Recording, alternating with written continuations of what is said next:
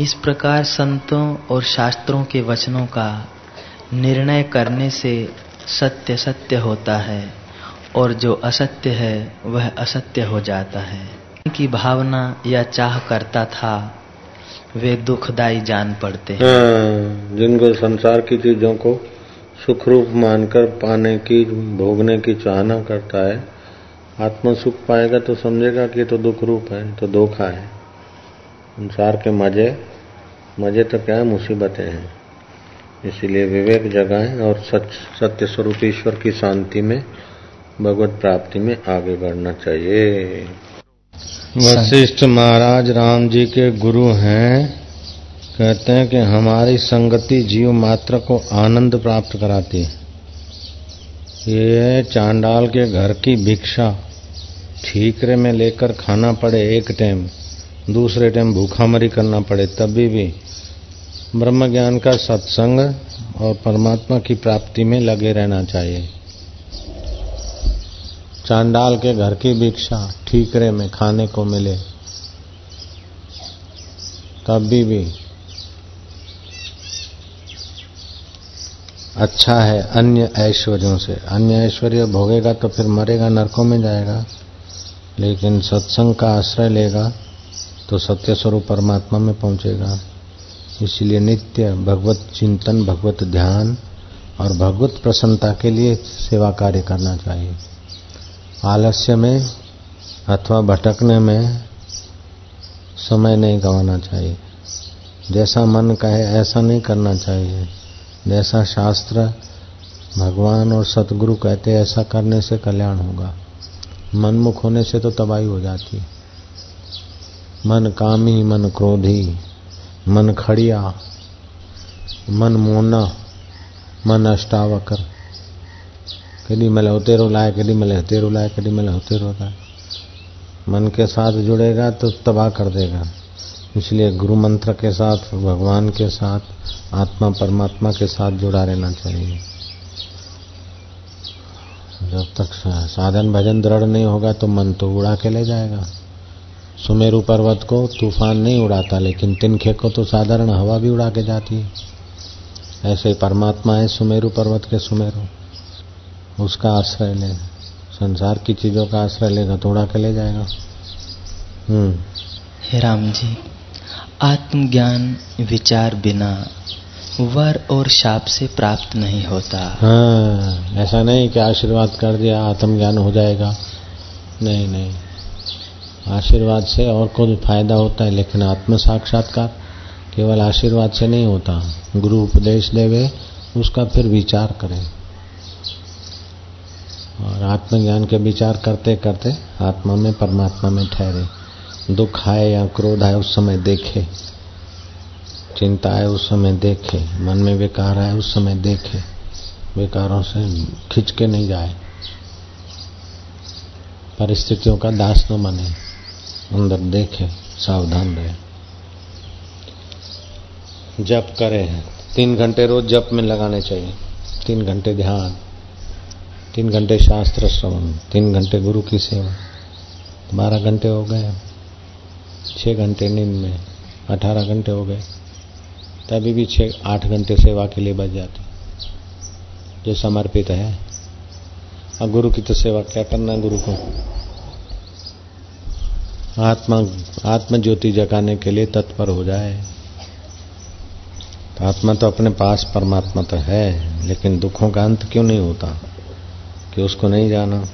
योग वशिष्ठ बार बार पढ़े तो मुक्ति का अनुभव हो जाएगा, ऐसा राम तीर्थ बोलते थे।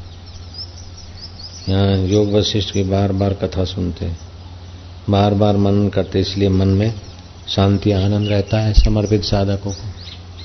निगुरों से तो सगुरे अच्छे हैं। और सगुरों से भी जो साधन करते हैं वो अच्छे हैं। और साधन करने वालों में से भी जिनको सिद्धियाँ मिलती वो अच्छे हैं। जिन्होंने विचार त्यागा है वह माता के गर्भ में कीट होकर भी कष्ट से न छूटेंगे। जिन्होंने आत्मविचार त्यागा है वो माताओं के गर्भ में कीड़े होते हैं अंडे बनते फिर भी दुखों से नहीं छूटते। इसलिए आत्मविचार खूब करना चाहिए। फूल और पत्र के काटने में भी कुछ यत्न होता है। परंतु आत्मा के पाने में कुछ यत्न नहीं होता क्योंकि बोध रूप को बोध ही से जानता है। हे राम जी जो जानने मात्र ज्ञान स्वरूप है उसमें स्थिति होने का क्या यत्न है? आत्मा शुद्ध और अद्वैत रूप है।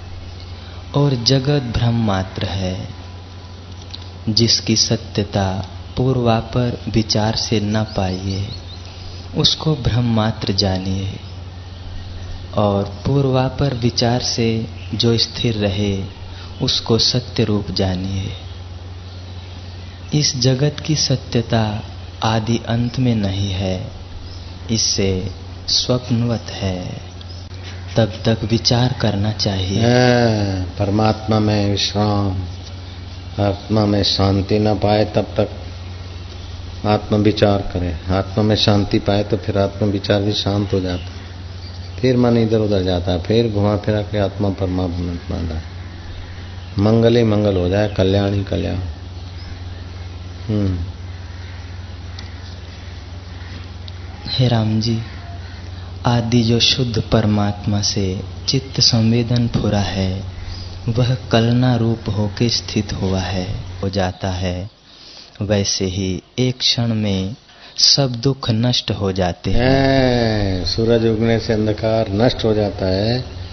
ऐसे उस आत्मा परमात्मा के अनुभव से सारे दुख नष्ट हो जाते हैं। सारे बंधन नष्ट हो जाते हैं। हम्म। हे राम जी ऐसा पदार्थ कोई नहीं जो अभ्यास से प्राप्त न हो। हम्म। इससे जब आत्मपद का अभ्यास कीजिएगा तब वह प्राप्त होगा। शुद्ध अंतकरण से निरावरण हो जाता है। निरावरण होने से परमात्मा का सुख और ज्ञान भासता है। क्या घटना घटी क्या हुआ वो अंतर्यामी चेतना हो जाती। शुद्ध अंतकरण में अपना चेतना अंतर्यामी पने के प्रसाद को पा लेती है। अशुद्ध मन होता है तो फिर नहीं पता चलता है। इसलिए शुद्ध मन वाले के अंतरात्मा का आवाज़ सही होता है। और बड़ों के ही और महापुरुषों के आशीर्वाद इसीलिए लेते हैं, न शुद्ध अंतकरण वाले का शुद्ध भाव अपने को मदद करता है। संसार की इच्छा, संसार से सुख लेने की इच्छा, ये सारे दुखों का मूल है। ऐसा दुख तो नरक में भी नहीं है, जो तृष्णावान को दुख है। और ऐसा सुख तो ब्रह्मलोक में भी नहीं है, कि जिसने तृष्णा त्यागी और जो अंतकण में सुख का अनुभव करता है। कोवा दरिद्र? दरिद्र कौन है? विशाल तृष्णा। इच्छा ही मनुष्य को परमात्मा के सुख से बाहर ले जाती चाहे सारी धरती का राज मिल जाए लेकिन अंदर में डिज़ायर है, इच्छाएँ हैं, ये मिले, ये करूँ मैं बना रहा हूँ, ये होना चाहिए, ये नहीं होना। वो आदमी मुसीबत में पड़ेगा। गहरी नींद में इच्छा दब जाती है, आराम से सोते। सुबह इच्छाएँ स्पीड में नहीं होती तो शांति होती है, और इच्छाओं ने स्पीड पकड़ा, भागे। आलस्य नहीं और इच्छा नहीं, ये दो एक साथ बड़ा पुरुषार्थ। आलस्य डल लेजी आदमी बोले, कोई इच्छा नहीं है, लेकिन वो योग्यता भी तो नहीं है। योग्यता है, लेकिन इच्छा नहीं है तो उसकी योग्यता दूसरों के हित में लगेगी। और दूसरों के हित में लगने से योग्यता अपनी वासना निवृत्त करा देगी। औरों को सुख देने की शास्त्र के अनुकूल। ऐसा नहीं कि औरों को सुख दे, फ़िल्म दिखाए, औरों को सुख दे, शराब पिला दे। नहीं, शास्त्र के अनुरूप। दूसरों के काम आए और अपनी इच्छा मिटाए। माता की इच्छा पूरी हो जाए, पिता की हो जाए, गुरु की हो जाए, पड़ोसी की हो जाए, हमारी इच्छा मिट जाए, और बड़ा ग्रेट आदमी हो जाएगा। वेरी ग्रेट इच्छा को मिटाने के लिए ही जप है। लेकिन लोग जप भी करते तो ये चीज़ मिले। ये चीज़ मिलती है फिर वैसे के वैसे। इच्छा तृष्णा मिटाने के लिए व्रत है, जप है, स्नान है, दान है। ये सब जितने अंश में इच्छाएँ वासनाएँ मिटती है, उतने अंश में जीव सुख का एहसास करता है। चाह चमारी चुहरी अति नीचन की नीच, तू तो पूर्ण ब्रह्म था जो चाह न होती बीच तो बाबू जी चाह के बिना श्री कृष्ण की द्वारिका कैसे इतनी चलती थी सोने की? भगवान राम अयोध्या का राज चलाते थे, जनक राजा राज चलाते थे तो इच्छा होगी तभी तो काम होता है। नहीं तो कैसे होगा? इतने बड़े आश्रम और इतनी बड़ी संस्थाएँ, ये भी तो इच्छा होती, तभी तो चलेगा। इच्छा होती है, लेकिन सुख लेने की इच्छा, भोग भोगने की इच्छा, बड़ा कहलाने की इच्छा, ये चीज़ें बनी रहे, राज्य बना रहे, द्वारका बनी रहे, और मैं सुखी रहूँ, ये इच्छा श्री कृष्ण में नहीं। श्री कृष्ण इच्छा रहित पद में है। कामी आदमी भले कृष्ण को कामी देखें, उनके ऊपर पाप लगता है। जो चोर है, उसको चोर बोलने से, चोर को चोरी से जितना पाप लगता है, उतना ही चोर बोलने वाले को लगता है। लेकिन वो चोर नहीं, और फिर तुम उसको चोर बोलते हो तो तुम्हारे को दुगना पाप लगता है। ऐसे श्री कृष्ण कामी नहीं है, और कृष्ण को कामी की नज़र से देखे तो दुगना पाप लगता है। कृष्ण अथवा राम जी संसारी नहीं है, फिर भी राम जी को और कृष्ण जी को, या जनक को संसारी देखे तो गलती है। इच्छा दो प्रकार की होती है। एक होती है नेह त्याग, दूसरी होती है ध्येय त्याग। एक तो ध्येय से ही इच्छा नहीं, मूल से ही इच्छा नहीं। डिज़ायर लेस एकदम। और दूसरा डिज़ायर में सत्यता लेस ट्रुथलेस ट्रुथनेस डिज़ायर में नहीं। इच्छा में सत्य बुद्धि नहीं है। तो तीन प्रकार के काम होते हैं। एक इच्छा से होते हैं, दूसरे अनिच्छा से होते हैं। और तीसरे प्रारब्ध वेग से होते जैसे श्वास चलता है, आप इच्छा करो न करो, श्वास तो चलेगा। खाना पचता है, खून बनता है, आप इच्छा नहीं करो तभी भी है।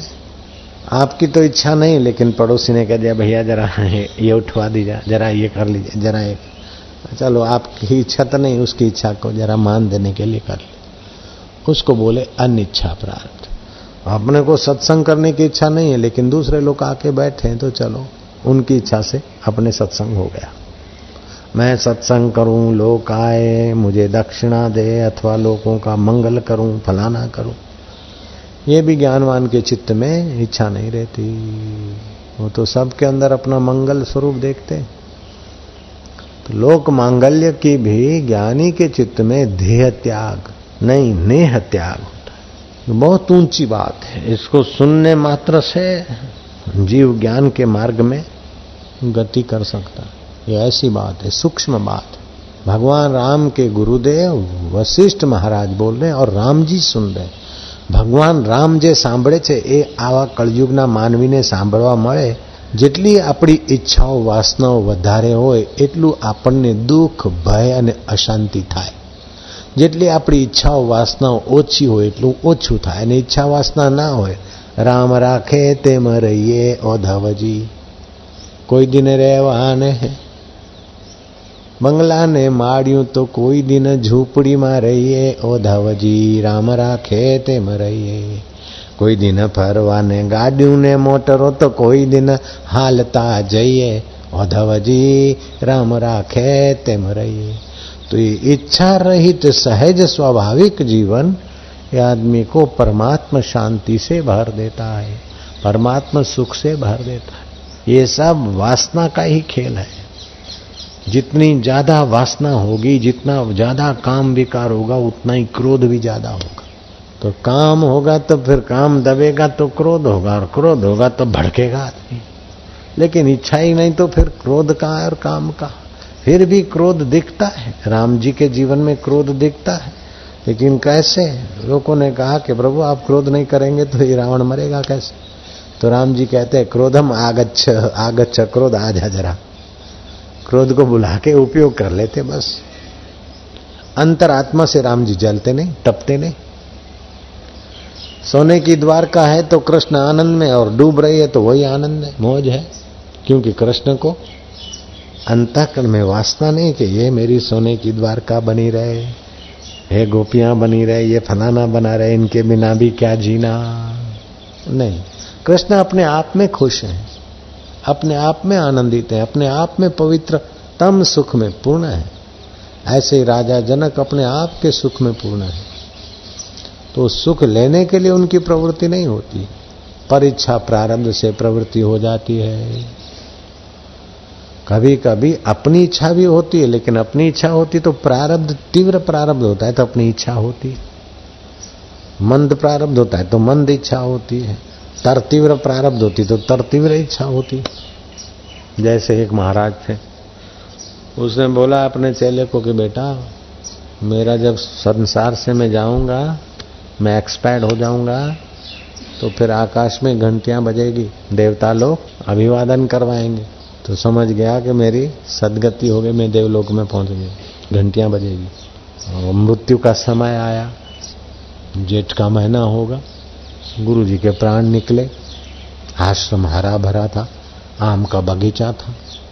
और बड़ा सुंदर एक पेड़ था कुटिया के पास में। और बड़े फ़र्स्ट क्लास मीठे, मधुर आम। गैस के पकाए नहीं, उससे भी वो जमाने के आम। है पक्का आम। गुरु जी के प्राण निकल रहे थे, उस समय आम पे नज़र गई। आम इतना बढ़िया पक्का।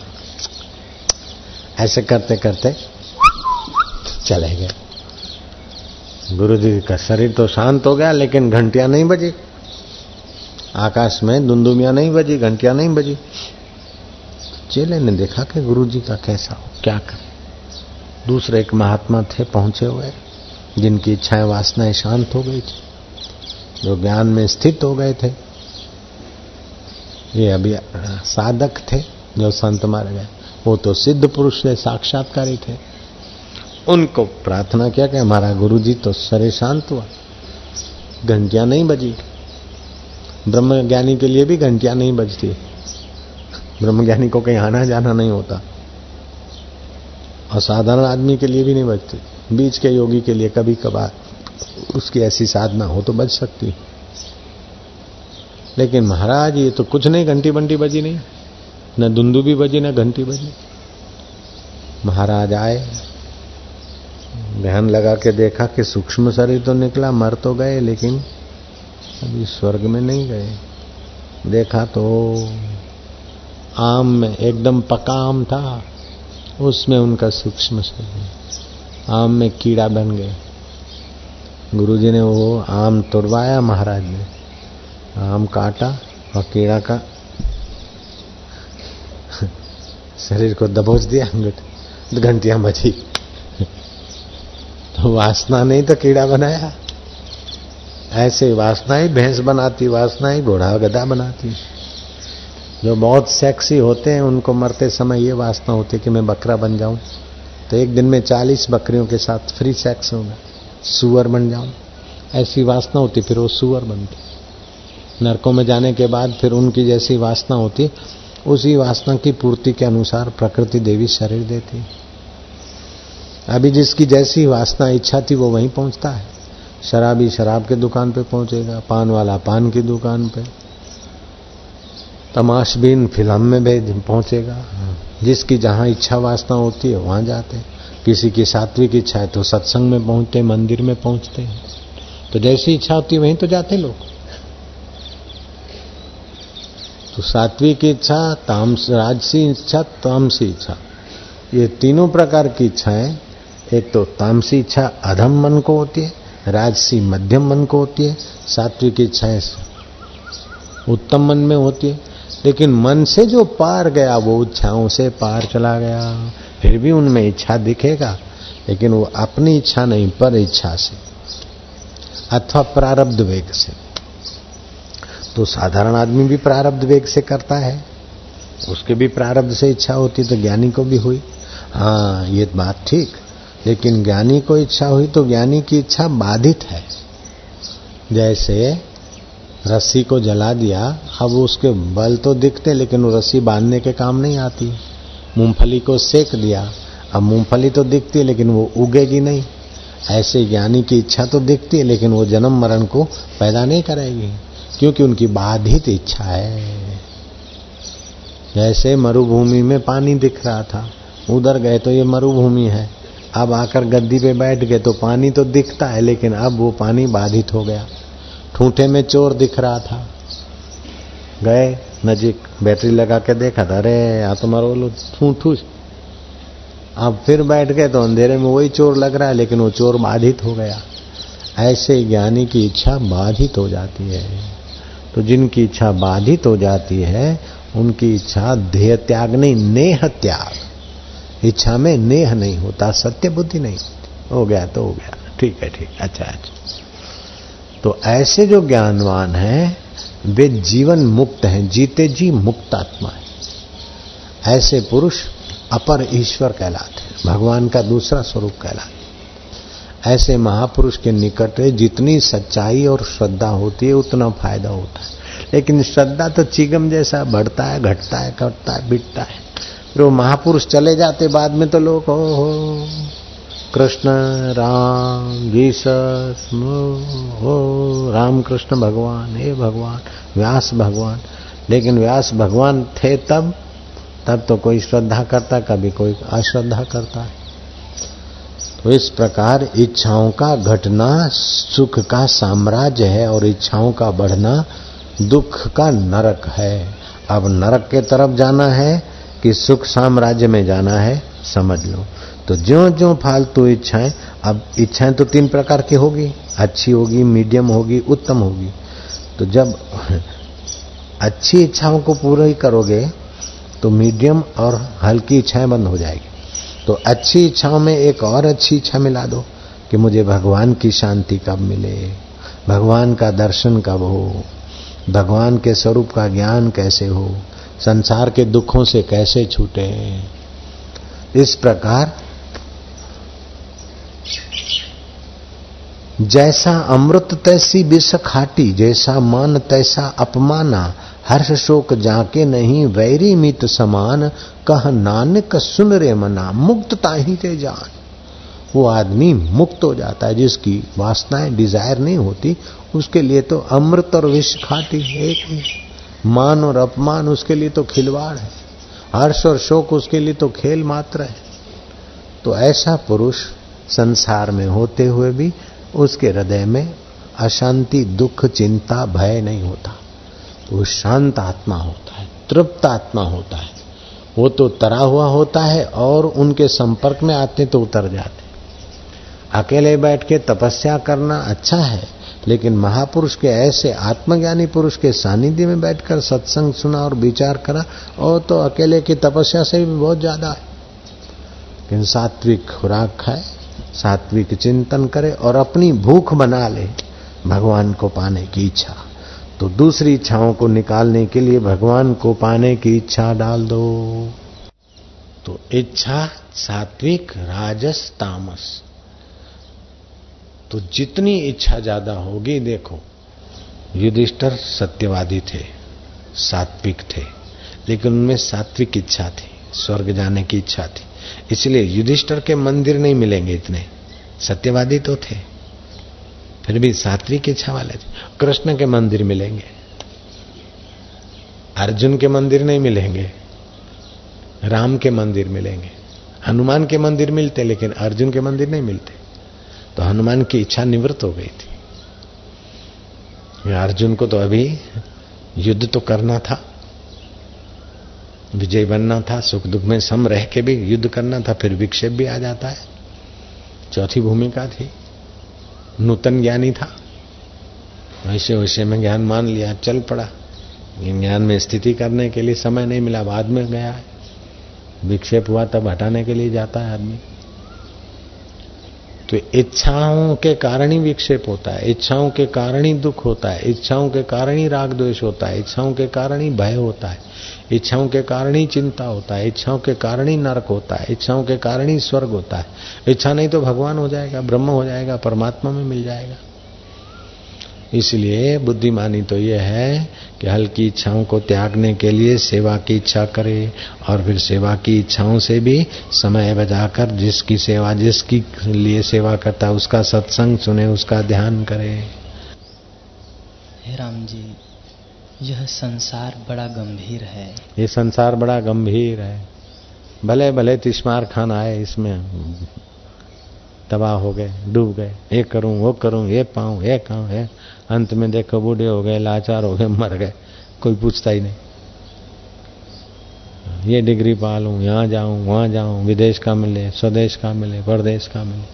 कर करा के आखिर क्या मिला? संसार की सत्यता खोपड़ी में ज़्यादा घुसी। ईश्वर की शांति से थोड़ा दूर हो गए। गुरु की बात मानने के बदले गुलाम की बात मानी। मन तो गुलाम है। गुलाम की बात मानेगा तो गुलामी बढ़ेगा, गुरु की बात मानेगा तो गुरुत्व तो जगेगा।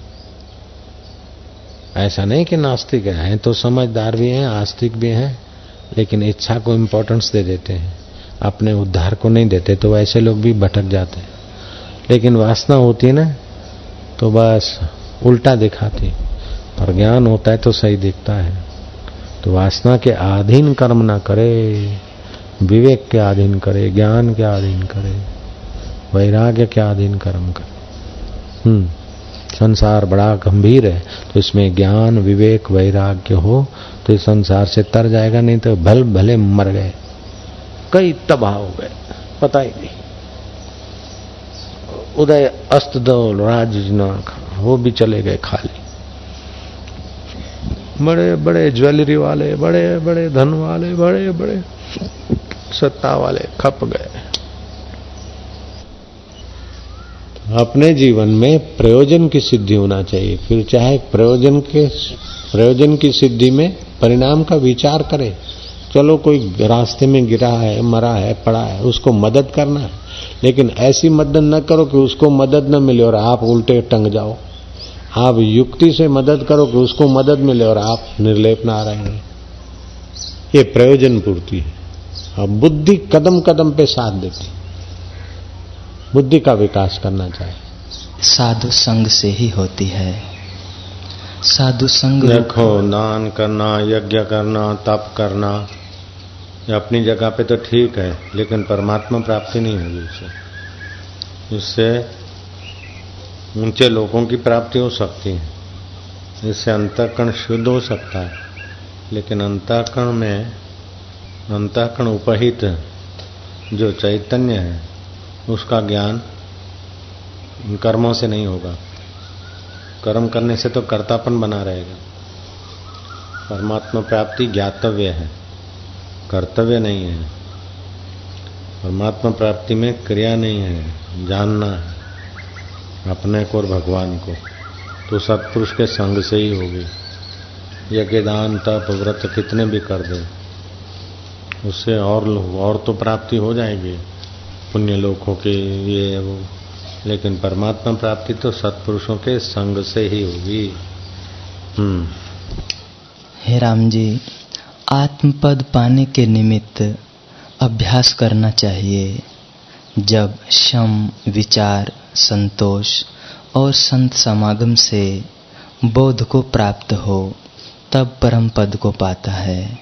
सम संतोष विचार और सत्संग। सम माना, मन को रोकना, मन को एकाग्र करने का थोड़ा अभ्यास हो। संतोष संसार की चीज़ों में दूसरे का ध्यान, वैभव, सुख देखकर मन को चलित नहीं करने का, अपनी अवस्था में संतुष्ट रह के मिथ्या चीज़ों के लिए क्या आकर्षण करना इनको ज़्यादा मिल जाएगा तो क्या बहादुरी हो गई? ये भी तो छोड़ के मरेंगे। तो हम फिर पा पा के मजूरी करके फिर छोड़ के मरे, इससे तो जो अछूट आत्मा है उसी को जाने। ऐसा सोचकर अंतकरण में ऐहिक वस्तुओं के प्रति आकर्षण न हो और संतोष हो। सम माना मन को रोकना, संतोष माना विषय विकारों से आकर्षित न होना। फिर विचार करें कि ये देह क्या है, मैं क्या हूँ, दुख किस किसको होता है, सुख किसको होता है, राग द्वेष किसको होता है। राग द्वेष मति के धर्म। राग द्वेष मति में होता है। हर्ष शोक मन में होता है। भूख, प्यास, प्राणों को लगती है। तो ये सब मैं तो नहीं हूँ तो मैं कौन हूँ? तो इस प्रकार का अपने आप को खोजने का विचार करेगा। विचार करेगा तो शांत होता जाएगा तो अपने आप में ही टिक जाएगी। तो सम संतोष, विचार और सत्संग करे। सत्पुरुषों के सानिध्य में सत्य परमात्मा के विषय में जाने। अपने को खोजे और परमात्मा को जानने की कोशिश करें। अपने को खोजने में सफल हो गया तो परमात्मा मिल जाएगा। परमात्मा को जानने में सफल हो गया तो अपने आप की खोज हो जाएगी। जैसे लहर को खोजा तो पानी मिल जाएगा। पानी को खोजा तो लहर भी मिल जाएगी। ऐसे जीव को, जीव अपने आप को खोज ले तो ईश्वर मिल जाएगा। तो ये परमात्मा प्राप्ति के चार मुख्य साधन हैं। आजकल तो कलयुग का ऐसा प्रभाव हो गया कि लोगों की बुद्धि और अक्ल होशारी सब खाने पीने में, पदवी पाने में खत्म हो जाती। परमात्मा को पाने के लिए जो बुद्धि मिली है, वो नश्वर पाकर, दुखों के थपेड़े सहकर मर जाने के रास्ते चल पड़े। इतनी बढ़िया बुद्धि है, श्रद्धा है, लेकिन कोई विरले विरले परमात्मा को पा लेते हैं। बाकी तो कईयों को तो भ्रांति होती। भगवान जैसी कोई है कि नहीं? बोले भगवान है क्या सचमुच में? ये घड़ियाल तो दिखती है लेकिन इसका कोई बनाने वाला होगा कि नहीं होगा? ये संदेह करना ही बेवकूफ़ी है। ये, ये बुद्धि का दिवाला है। घड़ियाल है तो बनाने वाला है। भले तुमने नहीं देखा लेकिन कहीं ना कहीं बनाने वाला है। ऐसे ही सृष्टि है तो सृष्टि का रचयिता है। घड़ियाल तो जड़ है और सृष्टि में तो चैतन्य जीव है। धरती में भी चेतना छुपी है, बीजों को उत्पन्न कर देती है, वृक्षों में भी चेतना है। तो परमात्मा चैतन्य है और सर्वत्र है, सब में है। बोले, दिखता क्यों नहीं? देखने की कोशिश कहाँ किया? देखने के लिए जैसी बुद्धि चाहिए, जैसी अकल चाहिए, जैसे संयम और सादगी चाहिए, वो नहीं है। तो खोजने की, जिन खोजा तन पाया, एक ने नहीं, कईयों ने पाया परमात्मा को। तो अपन भी पा सकते हैं। लेकिन छोटी छोटी बातों को इतना महत्व दे दिया कि परमात्मा को पाने का विचार ही नहीं उठता। थोड़ी देर उठा तो ज़ोर नहीं पकड़ता। और थोड़ा ज़ोर पकड़ा तो कुटुंबी संसारी सुला देंगे सो जा। सब सोए हुए उसमें एक जगने को कोशिश करेगा तो दूसरे बोलेंगे, सो जा। ऐसे कोई परमात्मा के लिए जागृत होगा तो कुटुंब उसको सुला देंगे। छोड़ो, घर में रह के भजन करो। घर में रह के जख मार लिए, तुमने हो गया भजन, अब हमको सिखाते। हमको भी सब लोग अक्कल देते थे, घर में रह के भजन करो। देखो, कबीर नहीं थे, नानक भी ग्रस्ती थे। लेकिन कबीर की कमाई कितनी थी, नानक की कितनी थी और कितने अलग रहते थे, ये बात नहीं बताएँगे। राजा जनक देखो, राजपाट करते थे और परमात्मा को पा लिया। अरे, अगले जन्म में कितनी साधना थी, गुरुओं के चरणों में कितनी श्रद्धा, भक्ति और ज्ञान के संस्कार थे। इस जन्म में भी लगे रहे थे तब राजपाट होते हुए पा लिया कोई विरला है, ऐसा पहले का अभ्यास ही है इसलिए पा लिया सनक सनंदन सनकादि ऋषियों के चरणों में जनक और अष्टावकर अगले जन्म में बड़े तत्पर साधक थे। उपदेश सुना था। अपने गुरुद्वार में भी रहते थे और सनकादि जैसे ऋषियों का भी ज्ञान सुना था। तो कहाँ राजा, भोज, कहाँ गंगू तेली? राजा भोज की योग्यता, बुद्धि और गंगू तेली गई ऐसे ही जनक का दृष्टांत देते। कहाँ जनक और कहाँ हम लोग? तो जनक राजपाट करते हुए परमात्मा को पा लिया तो अपन नौकरी करते हुए परमात्मा को पा लो। पाके दिखाओ, थोड़ा एकांत चाहिए, थोड़ा समय तो चाहिए। कलकत्ता में एक करोड़ लोग आदमी सौ लाख आदमी। इधर भी तीस, पैंतीस, चालीस लाख है अहमदाबाद में। कितने हैं लगभग ऐसे होंगे। दिल्ली में भी सौ लाख जितने लोग। एक भी ब्रह्मज्ञानी का नाम बताओ।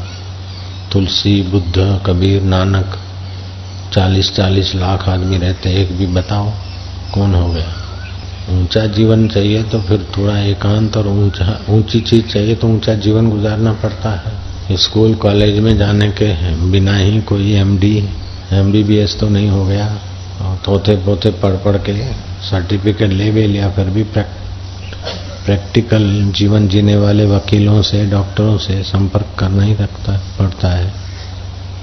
ऐसे ही साधु पुरुषों का संग करके परमात्मा ज्ञान, परमात्मा ध्यान और परमात्मा प्राप्ति कर लेना चाहिए।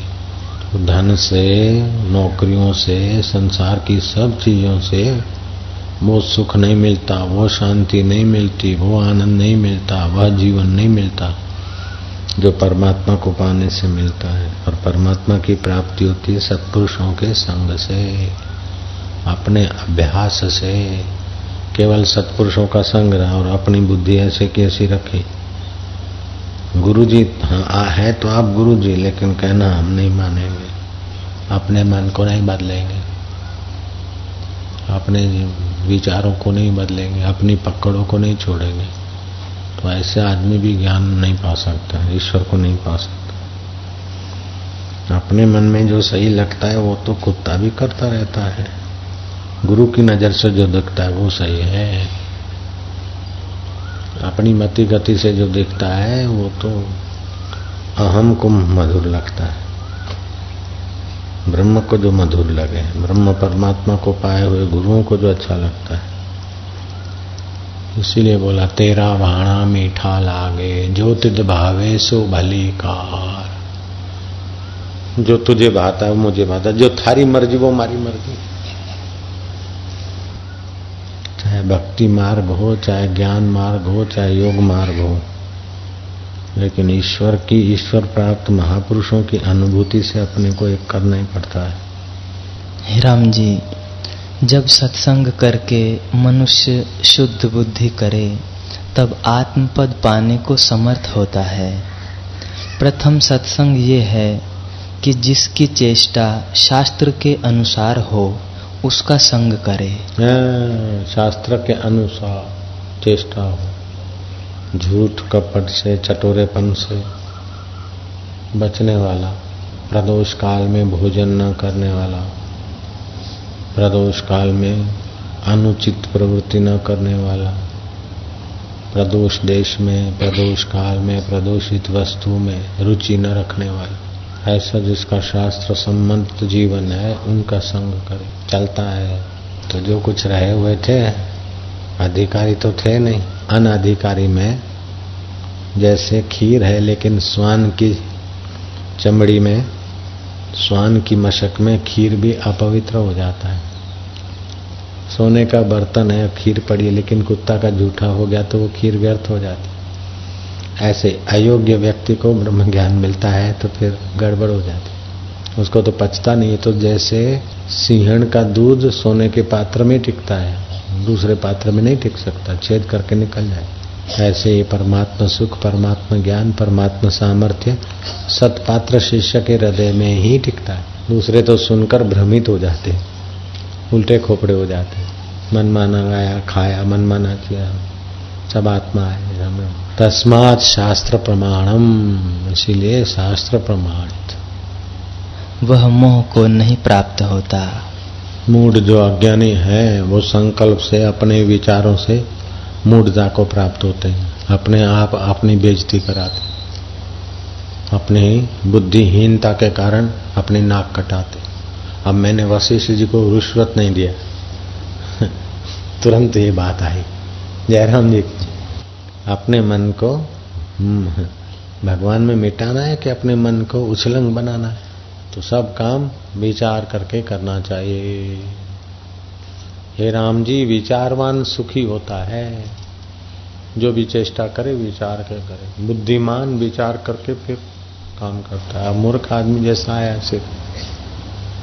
इसलिए मूर्ख लोग ताड़न के अधिकारी होते सजा के अधिकारी होते और बुद्धिमान आदर के अधिकारी होते। जिसका चित्त स्वरूप से मूड हुआ है और संसार के भोगों में लगा है वह बड़े कष्ट पाता है। हाँ, जिनका चित्त भगवान से दूर हुआ और संसार के भोगों में आप तो हे राम जी। जिसका चित्त स्वरूप से मूड हुआ है। हाँ, जिसका चित्त स्वरूप से मूड हुआ है आत्मज्ञान से विमुख हुआ जिसका चित्त। आत्म शांति का जिसको कीमत ही नहीं जो देह अध्यास में भटकते। अपने देह को मैं मानते देह की शोभा को देह के किसी अंग को। अपना कुछ प्रॉपर्टी मानते हैं। तो जिनको ज़रूरत है उन्हीं को दे दो वो प्रॉपर्टी। यहाँ खरीदार कोई नहीं यहाँ तो भगवत शांति चाहिए। तुम्हारी प्रॉपर्टी या तुम्हारे पास जो भी तुम्हारी नज़र में ऊँचा है, वो तत्ववेताओं की नज़र में अति तुच्छ है। तुम्हारी नज़र में जो बढ़िया चीज़ है, वो आत्मज्ञानी की नज़र में कोई महत्व नहीं रखती। इसलिए भगवान की नज़र से दुनिया को देखो, भगवान को पाए हुए महापुरुष की नज़र से दुनिया को देखो।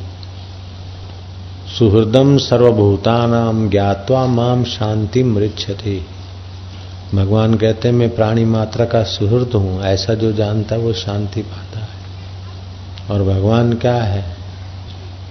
भोक्तारम यज्ञ तपसाम सर्वलोका महेश्वरम।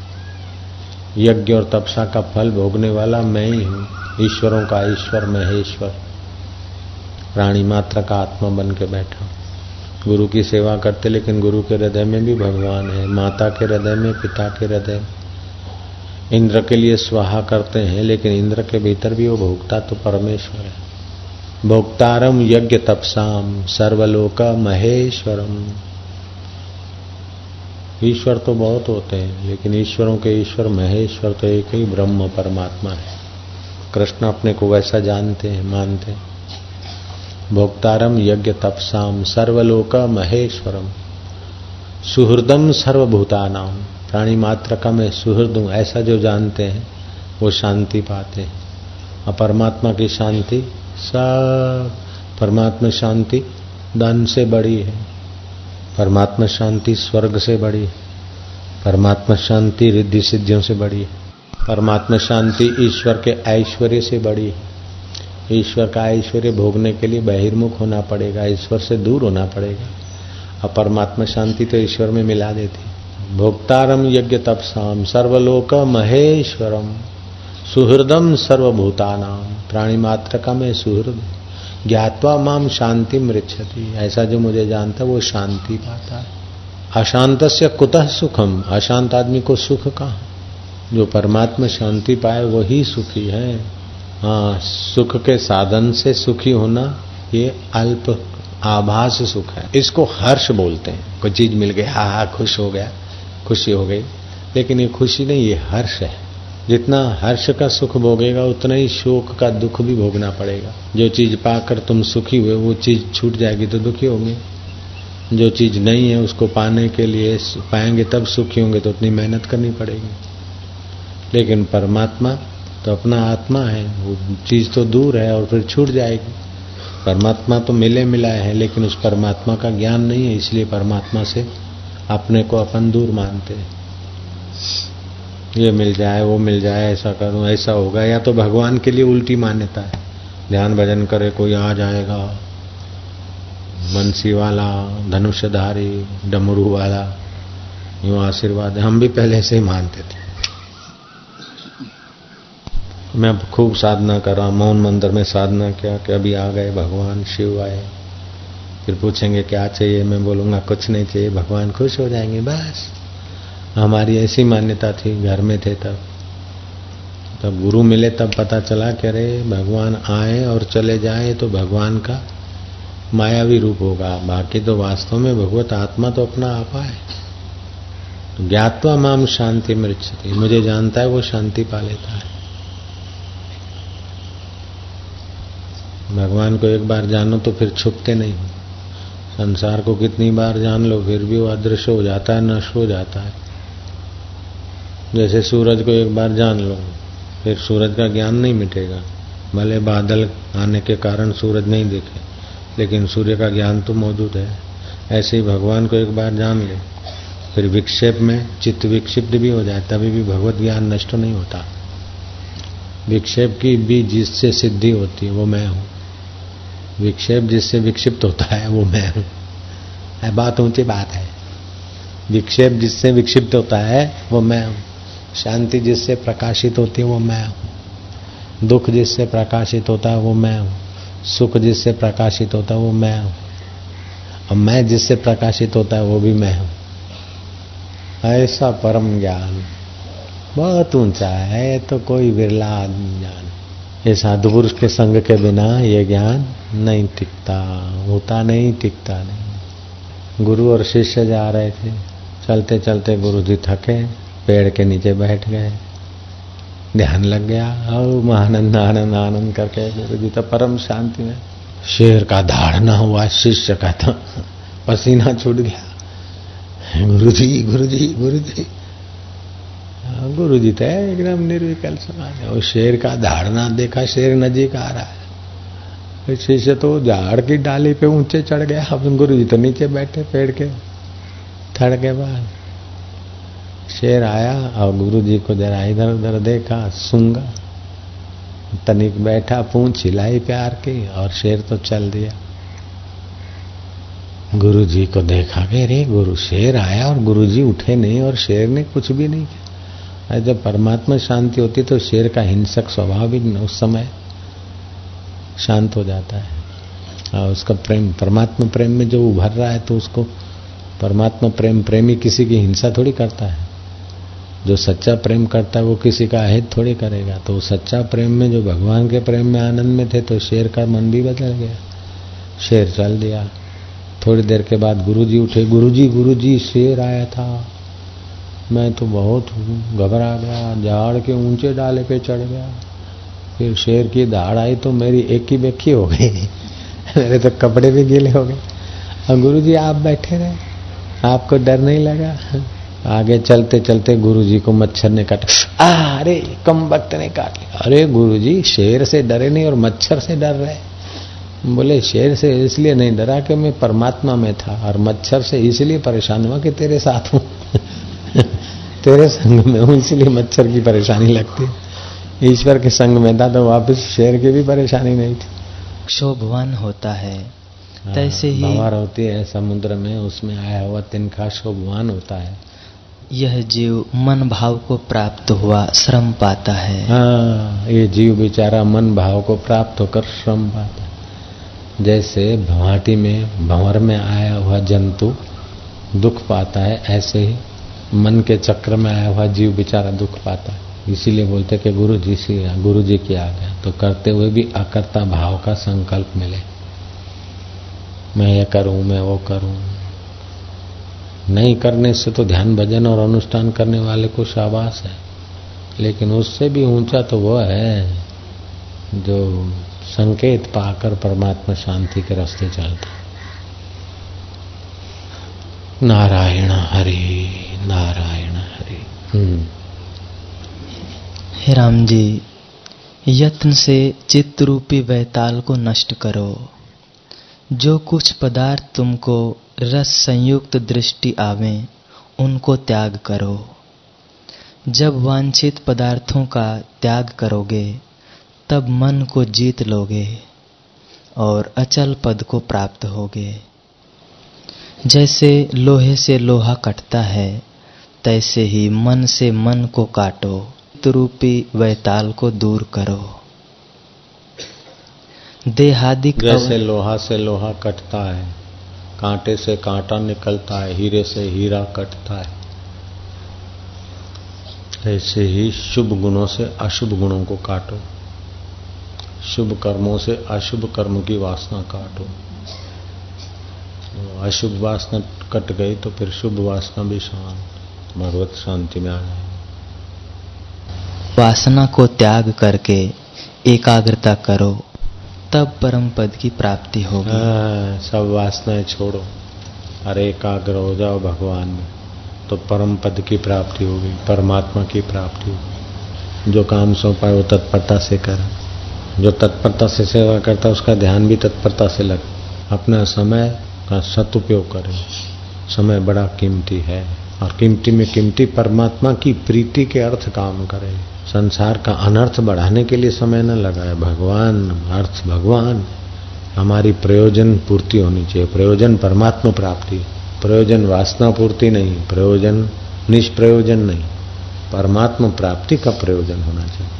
परमात्मा प्राप्ति का प्रयोजन हो और तत्पर हो तो काम बन जाए। प्रयोजन तो है लेकिन तत्परता नहीं तो प्रयोजन भी नहीं है। तत्परता है और प्रयोजन नहीं हो तो वासना है। तो वासना वाले हैं तो वासना के अनुकूल संसार का वैभव पाके उसी में गुमराह हो जाते हैं। वासना पूर्ति का प्रयोजन करने वाले संसार के भंवर में चले जाते हैं। और प्रयोजन तो परमात्मा है, लेकिन लापरवाही है तो वो आलस्य निद्रा में, बेदरकारी में खप जाते हैं। खड़िया पलटन।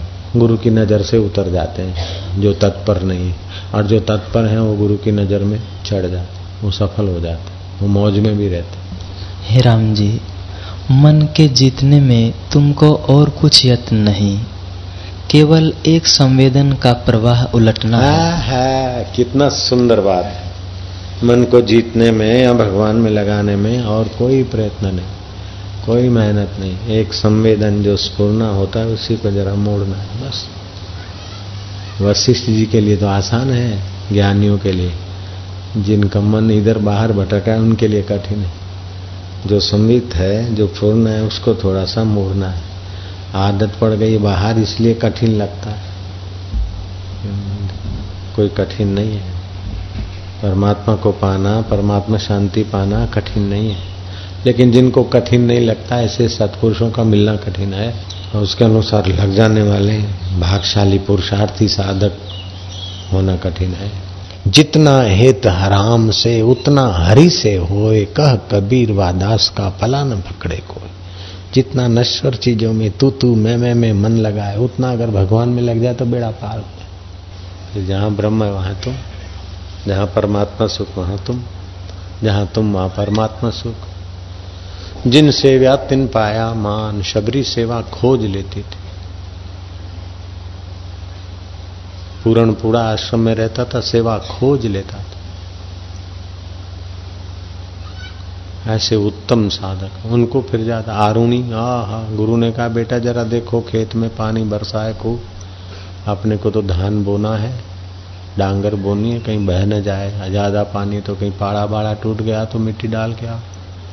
वो आरुणी गया, देखा तो अरे, खेत में तो इतनी बरसात का पानी आया कि पाड़ा तो टूट गया अब सब गीली गीली मिट्टी, फावड़े भर भर के डाले तो मिट्टी तो बह जाए।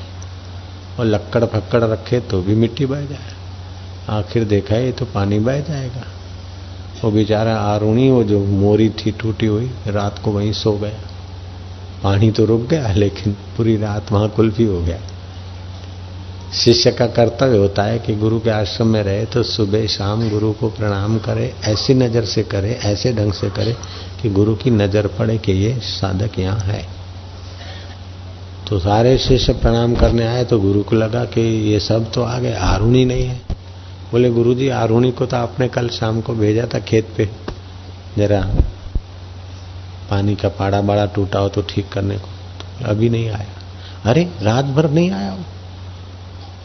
चले, बेटा आरुणी आरुणी आरुणी वो सन्नाटे वाला, डांगर के खेत में तो वाड़ बाड़ थी। कहीं आरुणी दिखे नहीं। आरुणी आरुणी, जाओ, वहाँ से आ जाओ, आरुणी। तो ठहर गया था। गुरु जी मैं धीरे से हाथ ऊँचा किया गुरु जी में बोले, ये कैसे? बोले गुरु जी आपने काम सौंपा था, न पानी बहने जाए तो मैं तो मिट्टी डालता था, पानी बहता चला जाता। छोटे मोटे ये सब रखा घास वास तो पानी बहता जाता इसलिए गुरु जी अब मैं लेट गया है। गुरु का हृदय पिघल गया कि वाह, गुरु की आज्ञा, गुरु की सेवा में अपने तन की भी परवाह नहीं, मन की वाह रे वाह बेटा आरुणी ऐसा हुआ कि सब शिष्यों से आगे निकल गया। शास्त्रों में उसकी महिमा आती। हम लोग आरुणी का नाम जानते हैं, उनके दूसरे चेलों का तो हमको पता ही नहीं। सलूका मलुका कबीर जी के तो लाखों भक्त होंगे, लेकिन सलूका मलुका, बाला मर्दाना नानक का, बड़े गजब के निकले हैं। तत्परता से करे अपना भाग्य बना ले, गुरु का हृदय प्रसन्न करके, गुरु के अनुभव को अपने हृदय में खींच ले, ऐसे तो कोई कोई भागशाली शिष्य होते। तुम्हारी नाई करेगा, वो आत्मविज्ञान के अमृत को पा सकेगा। आत्मा का ज्ञान, फिर आत्मविज्ञान। शरीर के लिए भौतिक ज्ञान और विज्ञान, लेकिन अपने लिए आत्मिक ज्ञान और विज्ञान। ज्ञान, विज्ञान, तृप्त आत्मा, कूटस्थो विजितेन्द्रिया इक्षते उच्चते योगी समलोष्टा सम कांचना ज्ञान, विज्ञान से जो तृप्त हो गया है ऐसा योगी के लिए सोना और लोहा सब प्रकृति का है, सब बेकार है, मिथ्या है। किसी में आकर्षण नहीं, किसी का भय नहीं, किसी वस्तु के चले जाने का भय नहीं, मिलने की खुशी नहीं। वो अपनी शांत, उत्तम अवस्था में, सम अवस्था में जो अंदर सहित अभ्यास करेगा। कभी किया, कभी ना किया, थोड़ी देर किया, थोड़े दिन किया, फिर छोड़ दिया। जितना तुच्छ सर्टिफिकेटों के लिए या तुच्छ वस्तु विशेष पदार्थों के लिए तत्परता से काम करते हैं, उससे भी ज़्यादा आदर से परमात्मा पाने का अभ्यास करना चाहिए। तो सारे दुख मिट जाते हैं, सारी इच्छाएँ पूरी हो जाती सारे पदार्थ प्राप्त हो जाते लेकिन आदर सहित नहीं करते हैं। अच्छा संग मिलता है, थोड़े दिन कर लिया। फिर छोड़ दिया। तत्परता से नहीं करते, आदर सहित नहीं करते। आदर सहित न करने के कारण परमात्मा पराया लग रहा है, दूर लग रहा है और संसार में हम पच मर रहे हैं। संसार नजीक लग रहा है, परमात्मा दूर लग रहा है। वास्तव में संसार दूर है, परमात्मा नजीक है। वास्तव में संसार अनित्य है, परमात्मा नित्य है। संसार का चिंतन और आकर्षण तबाही करता और भगवान का चिंतन और आकर्षण भगवतमय बना देता है। चित्त चेतन को ध्याय तो चेतन रूप भय है, चित्त नारी को ध्याय तो नारी रूप भय है।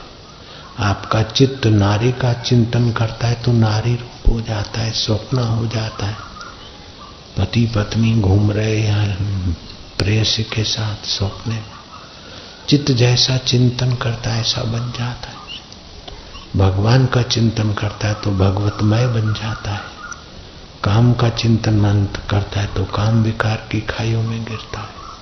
शत्रु का चिंतन करता है तो शत्रु वृत्ति पैदा हो जाती आदर सहित भगवत ज्ञान सुने और भगवत ज्ञान का अभ्यास करे, ज्ञान विज्ञान से तृप्त हो जाए।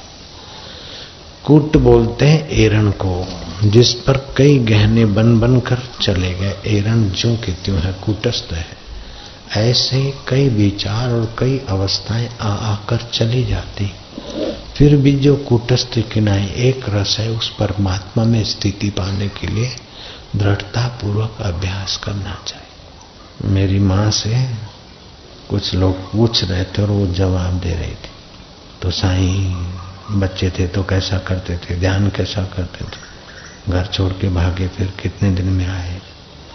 फिर बोले, सात आठ दिन में आए। बोले, फिर उनके भाई ने क्या कहा? बोले, भाई ने कहा कि एक बार शादी कर ले। भाई ने कहा, शादी कर ले, फिर चाहे तेरे को जाना है तो भजन करने चले जाना। और फिर वो तो चला गया। बाद में लीलाशाह बापू मिले। हम लीलाशाह जी के पास गए, मेरी माँ ने कहा। तो बापू ने कहा कि तुम्हारा बेटा आँसू आस, आशाराम हुआ है। आशाराम ने जो मेरे से पाया है वो किसी ने नहीं पाया है। तो ये बात मेरी माँ को मेरे गुरुदेव ने कही। तो मेरे गुरुजी के दृष्टि से जो पाने योग्य था वो पाया तो गुरुजी को घाटा नहीं हुआ प्रसन्नता हुई। मेरे से जो तुम्हारे बेटे ने पा लिया है वैसा किसी ने नहीं पाया। तो वास्तव में परमात्मा ऐसा है कि उसकी बराबरी कोई चीज़ नहीं कर सकती।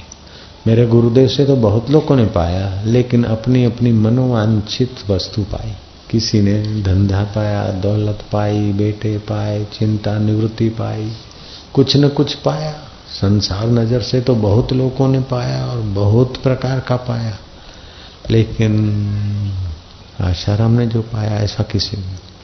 तो वह परमात्मा ज्ञान है। परमात्म ज्ञान आदर से सुने और फिर आदर से उसका मनन करे, अभ्यास करे। कृष्ण कहते हैं, अभ्यास योग युक्ते न चेतसा न नान्यगामी न।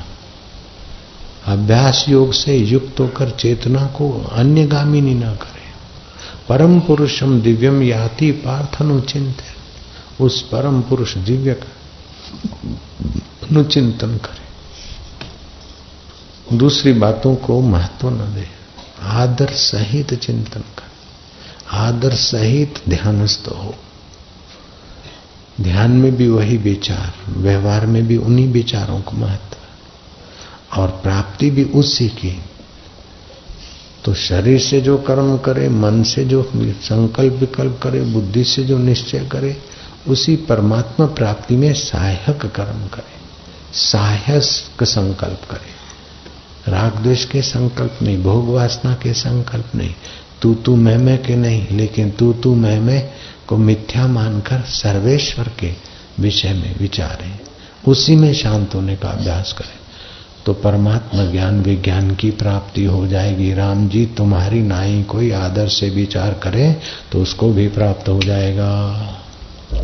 हे राम जी, प्रथम तो जीव को विचार पूर्वक वैराग्य कहा है। कि संत जनों का संग और सत्शास्त्रों से मन को निर्मल करे। जब मन को मन निर्मल को निर्मल करे अशुद्ध धन से मन मलिन होता है अशुद्ध कर्म से मन मलिन होता है अशुद्ध फ्रेंडशिप से मन मलिन होता है अशुद्ध आहार से मन मलिन होता है। मन शुद्ध तो करते थोड़ी देर फिर मलिन करने को छूट छाट ले लेते। इसलिए समय बीतता चला जा रहा है हाथ में कुछ नहीं आता। तो जो मिलता है झाग है संसार सब उनकी झाग देखती हीरे मोतियों जैसी बच्चे को, लेकिन है तो झाग। ऐसे ही बड़े बड़े तरंग ऊपर नाचते, ये मिल जाएगा, ऐसा पालेंगे, ऐसा कर लेंगे, अंत में देखा तो क्या मिला? बुढ़ापा मिला, कमज़ोरी मिली आयुष्य नष्ट करने का दुर्भाग्य मिला, और क्या मिला? इसलिए मन को शुद्ध करे सब सत्पुरुषों का और सत्यशास्त्रों का आश्रय लेकर मन को निर्मल बनाए। साफ़ आईने में मुखड़ा दिखता है, ऐसे निर्मल चित्त में परमात्मा की अनुभूति होती निर्मल चित्त ही निर्दुख चित्त होता है। निर्मल चित्त में ही निर्दुखता आती है, निर्मल चित्त में ही सामर्थ्य आता है। निर्मल चित्त में ही ठीक समझ आती है, सूझबूझ होती निर्मल मन जन सो मोहे पावा, छल छिद्र कपट मोहे स्वप्न न भावा। निर्मल मन होगा, वही मुझे पाएगा। मेरी शांति को, मेरे ज्ञान को, मेरे सामर्थ्य को, मेरे स्वरूप को पाले। निर्मल मन वाला। पति को पता चल जाए कि मेरी पत्नी मेरे से धोखा करती है तो पति का प्रेम कम होता जाएगा। पत्नी को पता चल जाए कि मेरा पति मेरे से धोखा करता है तो पत्नी हृदय पूर्वक जो प्रेम करती होगी, कम हो जाएगा। फिर विकारी प्रेम हो सकता है, लेकिन निर्दोष प्रेम तो आप निर्दोष होंगे तो वहाँ से निर्दोष प्रेम आएगा। वहाँ से निर्दोष प्रेम और आप भी निर्दोष देंगे तो टिकेगा। आप सदोष हुए तो वहाँ भी गड़बड़ हो जाएगी। बड़ी बड़ी मुसीबतें आ जाए जीवन में और सच्चाई से पेश आ जाते तो दुश्मन भी मित्र बन जाते, कई बार। निर्मलता बड़ी चीज़ है। मन क्रम वचन छांडी छल, जब लग जनन तुम्हार, तब लग स्वप्ने सुख नहीं, करे कोटि उपचार। करोड़ों उपचार कर ले सुखी होने के लिए, लेकिन मन से, कर्म से और वचन से जब तक छल नहीं छोड़ते, तब तक सच्चा सुख नहीं मिल सकता। और छल छोड़े तो ही कुछ लोग समझते कि छल कपट करने वाला बड़ा आदमी होता है। चलता पुर्जा है तो पुर्जा चलता ही रहेगा। कई चौरासी लाख योनियों में। चले, चतुराई चूल्हे पड़ी, ये बात माने तो ठीक है, नहीं तो बने चतुर। जितना ज़्यादा चतुर बनता है, वो संसार में उतना ही ज़्यादा फंसता है, उतना ही जन्म मरण के ज़्यादा संस्कार पड़ते हैं। सोक्रेटिस के पास एक आदमी आया तो मेरे को परमात्मा पीस चाहिए। मेरी सौल का, मेरी आत्मा का अनुभव चाहिए। तो मुझे कहा, हो सकता है। बोले, ज़रूर हो सकता है, क्यों नहीं हो सकता? तो उसके साथ दूसरा एक बड़ा आदमी भी आया था। तो उस गरीब ने कहा कि मेरे को कितने समय में हो जाएगा? बोले, तुम ठीक से लगो, जैसे अभी तड़फ है तो विद इन सिक्स मंथ में छः महीने में हो जाए। तो जो चतुर आदमी था, बड़ा आदमी उसने कहा, ये देहाती को छह महीने में हो सकता है तो मेरे जैसे को तो जल्दी हो जाएगा। बोले, तुम्हारे को तो दो साल में भी होना मुश्किल है। बोले, क्यों? बोले, तुम ज़्यादा चतुर और संसार का ज़्यादा घुसा हुआ है। ये तो प्लेन प्लॉट है, इस पर छह महीने में बिल्डिंग खड़ी हो जाएगी और तुम्हारा तो बेसमेंट वाला टावर बना हुआ है। ये सब हटाना पड़ेगा। प्लेटफॉर्म प्लेन ज़मीन नहीं है तुम्हारी तो इमारत है। हमारे अंदर तो संस्कार पड़े इधर उधर के। इसको पटाया, उसको पटाया, उसको ज़्यादा देर होती जो सैदा, सीधा साधा होता है ना, वो जल्दी आनंदित हो जाता है। और जो चतुर होता है, उसको बहुत देर लगती सच्चा चतुर तो वह है कि भगवान में रुचि हो जाए। सच्चा चतुर तो यह है कि परिणाम का विचार करके व्यवहार करे। सीधा साधा मूर्ख का नाम सीधा साधा नहीं है। लेकिन जो छल कपट रहित है, ऐसा सीधा साधा। कुछ लोग सीधे साधे होते लेकिन अकल नहीं होती। परिणाम का विचार किए बिना काम कर आखिर कब तक क्या? और तत्परता से परमात्मा में लगे। जब मन को निर्मल करेगा, तब वैराग्य उपजेगा। और जब वैराग्य प्राप्त होगा, तब अज्ञानवत गुरु के निकट जावेगा। और जब वे उपदेश करेंगे, तब वैराग्य उपजेगा। जब वैराग्य प्राप्त होगा और जब वे उपदेश करेंगे तब ध्यान अर्चनादि के क्रम से परम पद को प्राप्त होगा। जब निर्मल विचार उपजता है तब अपने आप को आपसे देखता है। जैसे पूर्णमासी का चंद्रमा अपने बिंब को आपसे देखता है। हे राम जी आत्मा देह से मिश्रित भासता है, पर वास्तव में कुछ मिश्रित नहीं। इससे अपने स्वरूप में शीघ्र ही स्थित हो जाओ। हम्म।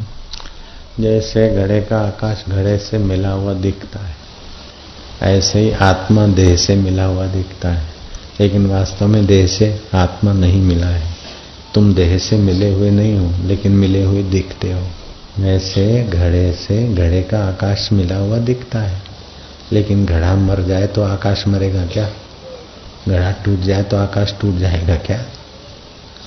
घड़ा काला, कलूट हो जाए या पीला, लाल, कैसा हो जाए, आकाश वही का वही। ऐसे कोई गोरे, कोई काले, कोई ब्राउन कलर के, कोई और, लेकिन वो आत्मा जो कहते हो। तो आत्मा शरीर से मिला हुआ दिखता है। मैं शरीर से मिला हुआ दिखता हूँ। लेकिन शरीर मरने पर मैं तो नहीं मरता हूँ। तो मिला हुआ नहीं हूँ मैं।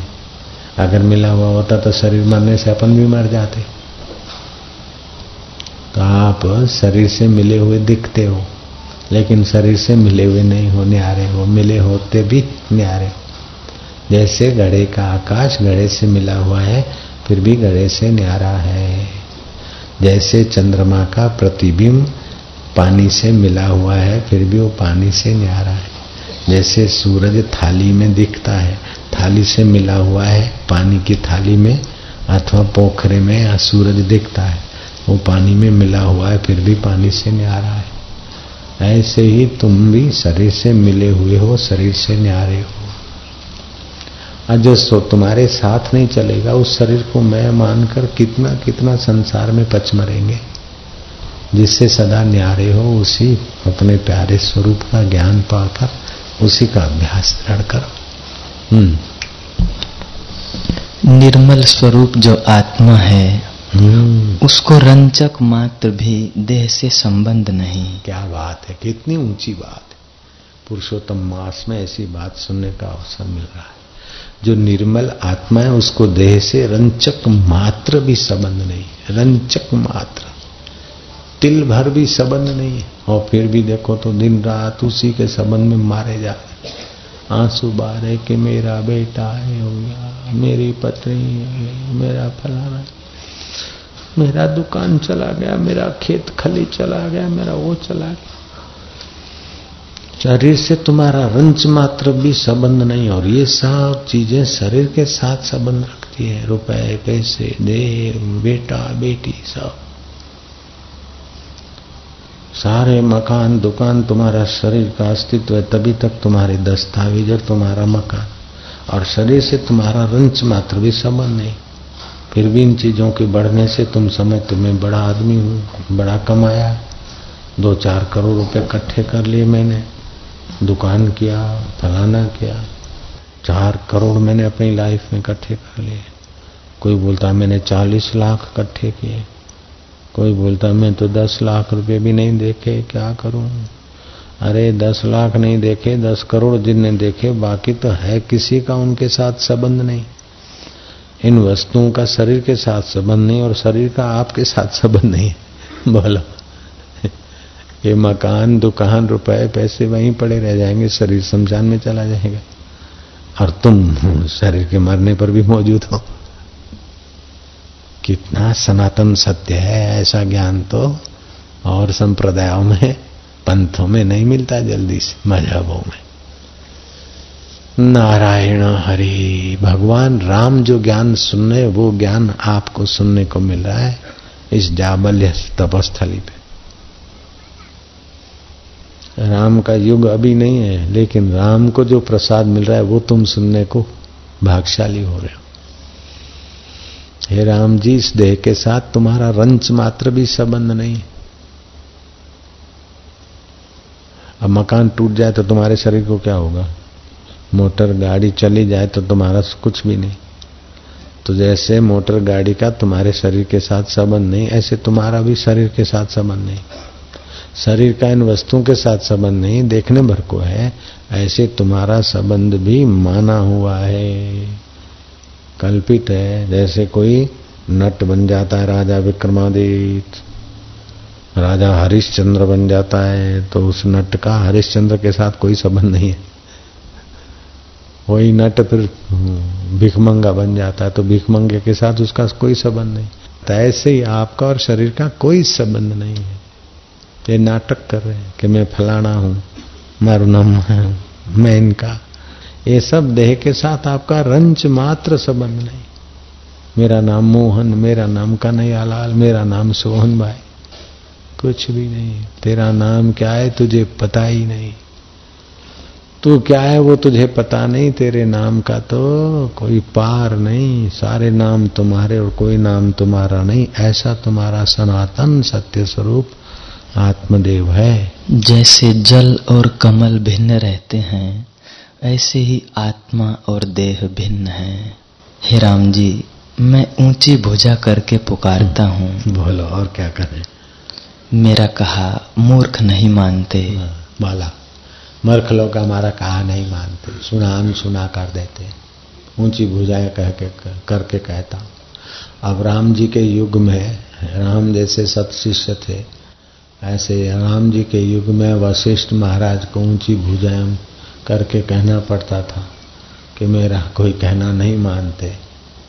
मगर कोई मोनतुद नहीं है सब अपनी डपली अपना रहा बुद्ध ने कहा कि उसके शिष्य ने पूछा होगा कि आपको तो बहुत लोग मानते हैं, सुनते हैं।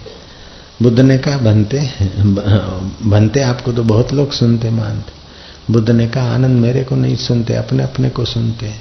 बोले नहीं, सब आपकी कथा सुनने आते हैं, आपको सुनने आते बुद्ध ने कहा अच्छा कल दिखाऊँगा। कल का सत्संग पूरा हुआ, बुद्ध की आदत थी। शाम के सत्संग के बाद कह देते थे, अंधेरा हो जाता था। आप अपने अपने काम में लग जाओ। किया हुआ वायदा निभाओ। अपने कर्तव्य में लग जाओ। अपना अपना कर्तव्य तत्परता से पालो। समय बीता जा रहा है, फिर मौका नहीं मिलेगा। आखिरी में बुद्ध ऐसा कहा करते थे अपने अपने काम में लग जाओ, दिया हुआ वायदा निभाओ, ऐसा मौका फिर नहीं मिलेगा। बुद्ध सत्संग करके उठ के जल्दी से चल दिए। अपने शिष्य को लेकर रास्ते में खड़े हो गए। कथा सुनकर वैशा लौट रही थी। बुद्ध ने पूछा कि तुमने कथा में क्या सुना, क्या सार बात सुनी? बोले, भंते, मुझे तो वो बात अच्छी लगी कि किया हुआ वायदा निभाना चाहिए। ऐसा मौका नहीं मिलेगा। अपना कर्तव्य पालना चाहिए। तो मैं एक बड़े सेठ को वायदा दे आई थी और ऐसा बड़ा ग्राहक फिर से नहीं मिलेगा। आप वास्तव में अंतर्यामी है। मेरी तो आँख खोल दी आपने। बुद्ध ने कहा अच्छा आगे चलो। फिर दूसरा आदमी गया, बुद्ध ने कहा, आज सत्संग सुना, क्या, कैसा अच्छा लगा? क्या बात अच्छी लगी? बनते आप वास्तव में भगवान हैं। ऐसा मौका नहीं मिलेगा। वक्त बीता जा रहा है। मेरा डाका डालने का धंधा था। और आज अच्छी पार्टी के यहाँ डाका डालना है। हमें तो सत्संग सुनने में मशगूल हो गया था और आपने आखिरी मुझे चेता दिया। मैं जल्दी जल्दी पहुँच रहा हूँ। वक्त मत गमाओ आपने कहा, बिल्कुल ठीक कहा अगर हमारे वक्त के हिसाब में थोड़ा हेर फेर हो जाए तो सारा करा करा चौपट हो जाए और हम पकड़े जाए। इसीलिए आपने बहुत अच्छा कहा। डाकू को बुद्ध, उस रूप में वो डाकू सुनता है बुद्ध को। तीसरा भिक्षुक निकला। भिक्षुक आज सत्संग में क्या सुना? सार बात कैसी लगी? बोले भनते आपने ठीक कहा कि वक्त बीता जा रहा है। अपने अपने काम में लगो। मनुष्य को अपने काम में लगना चाहिए। शरीर के काम तो सदियों भर होते रहे। अपने आत्मा में शांति पाने के काम में लगना चाहिए। वक्त बीता जा रहा है किया हुआ वायदा निभाना चाहिए। माँ के गर्भ में ऊंधे होके लटकते थे। हे प्रभु इस बार जाकर तेरा ज्ञान पाकर मुक्त हो जाएँगे। तेरी शांति पाकर शांत आत्मा हो जाएँगे। जो माँ के गर्भ में ऊंधे लटकते हुए वायदे किए थे वो पूरे करने चाहिए। बनते आपने तो बहुत अच्छी सा, सावधानी देते रोज। अब मैं अपनी साधना में लगता जाकर अपना अनासती योग करूँगा। अब आनंद को पता चला कि बुद्ध को कोई नहीं सुन जो अच्छा लगता है वही आगे मानते नहीं, अपने मन को अच्छा लगे ऐसा तो कीट पतंग भी करता है, क्या हो गया? जो वास्तव में अच्छा है, वो सत्य शास्त्र और सतगुरुओं के द्वारा जानकर उसमें तत्परता से लग जाना चाहिए। तो जीवन में दो धाराएँ होती हैं। एक धारा होती है कि सुखी होने के लिए जैसी इच्छा हुई, ऐसा करते लगे। लड़के से पूछा कि बेटा, तू प्राइम मिनिस्टर हो जाएगा तो क्या करेगा? बोले, पापा, मैं तो सारी स्कूलों में छुट्टियाँ करवा दूँगा। दूसरे अफीम जी से पूछा कि तुम प्राइम मिनिस्टर होगा तो क्या करेगा? बोले, मैं सबको मुफ़्त में अफीम बंटवा दूँगा। हलवाई से पूछा कि तुम अगर प्राइम मिनिस्टर हो गए तो बोले कदम कदम के मिठाइयों की दुकान पर सारे टैक्स बैक्स माफ़ करवा दूँगा। तो ये हुआ अपनी अपनी वासना के अनुसार जीवन। वासना के अनुसार जीवन तो कुत्ता भी जी लेता है। वासना की पूर्ति का जीवन नहीं, संयम से प्रयोजन की पूर्ति का जीवन चाहिए। तो प्रयोजन है कि सब दुखों से छूट जाए। परम सुख रूप परमात्मा को पाले, ये जीवन का प्रयोजन होना चाहिए। जैसे स्वास्थ्य के लिए भोजन करना एक प्रयोजन है, लेकिन स्वाद के लिए भोजन करना ये वासना है। जो स्वाद के लिए खाएगा, वो बीमार रहेगा, और जो स्वास्थ्य के लिए खाएगा, वो स्वस्थ रहेगा। तो जीवन में एक प्रयोजन और दूसरी वासना, कि जीवन केवल खा पी कर वासना पूर्ति करते हुए जीवन पशु की नाई बर्बाद करने के लिए नहीं है, जीवन अंतर आत्मा जीवन दाता के सुख को पाकर परम सुखी होने के लिए है। तो इस ध्यान योग शिविर का, संयम शिविर का, आज तुम्हारी पूर्णाहुति का मैं यहाँ शंख बजा दूँगा। लेकिन फिर भी साधन की पूर्णाहुति मत करिएगा।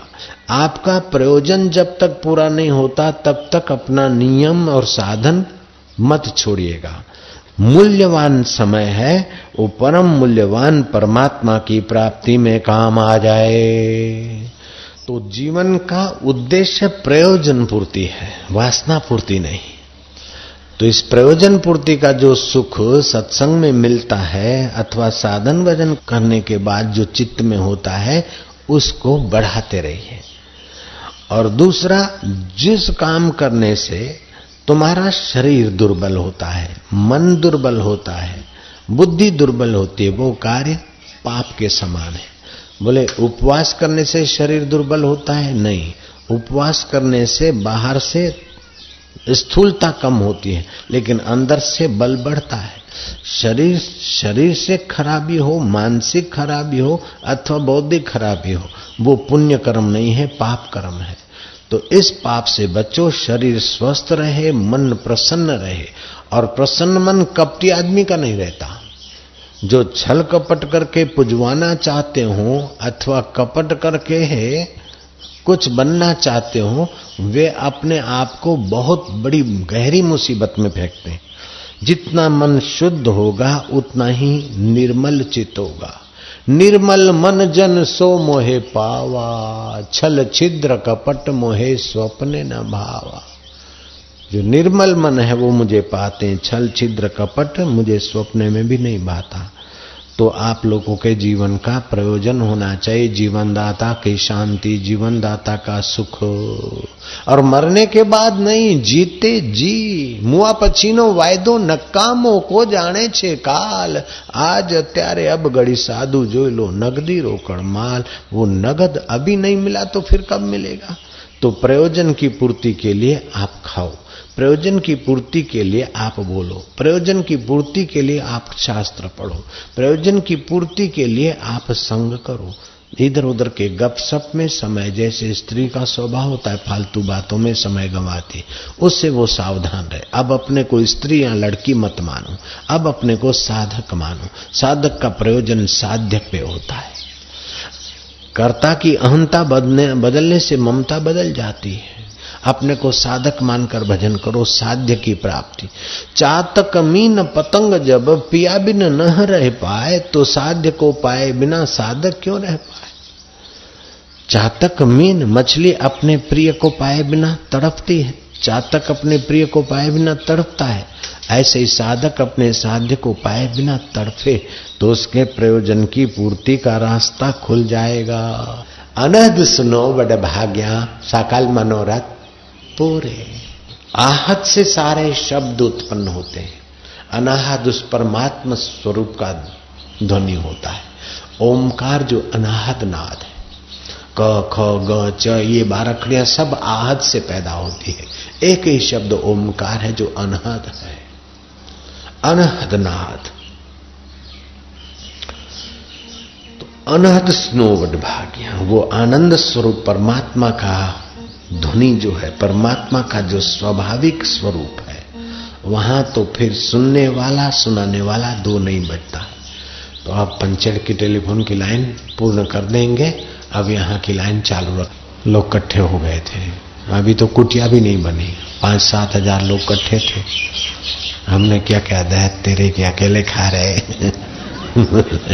बोले बापू जी फिर उन्होंने सत्संग सुना। लाइन जोड़ी, यहाँ से उन्होंने फिर सेल्यूलर से जोड़ा, फिर सेल्यूलर माइक के आगे रखा। पाँच सात हज़ार आदमियों ने वहाँ। जीवन में सत्संग जितना काम करता है, वो दूसरा साधन या पैसा काम नहीं करता। पैसा शरीर को सुविधा दे सकता है। साधन भजन आपके चित्त को जो सुना है, उसमें स्थित कर सकता है। जब तक सत्संग नहीं है तब तक आप साधन भजन भी क्या करोगे? और साधन भजन तो वही होगा जो आपने जान रखा है, सुन रखा है, उसी को दृढ़ करोगे। सत्संग से पुराने दोष मिटते हैं, नई समझ मिलती है, नई ऊँची स्थिति आती जो जाने सत्संग प्रभाव, लोक न वेद न आन पाओ जो सत्संग का प्रभाव है, लोक में वेद में, उसकी बराबरी और कोई नहीं कर सकता।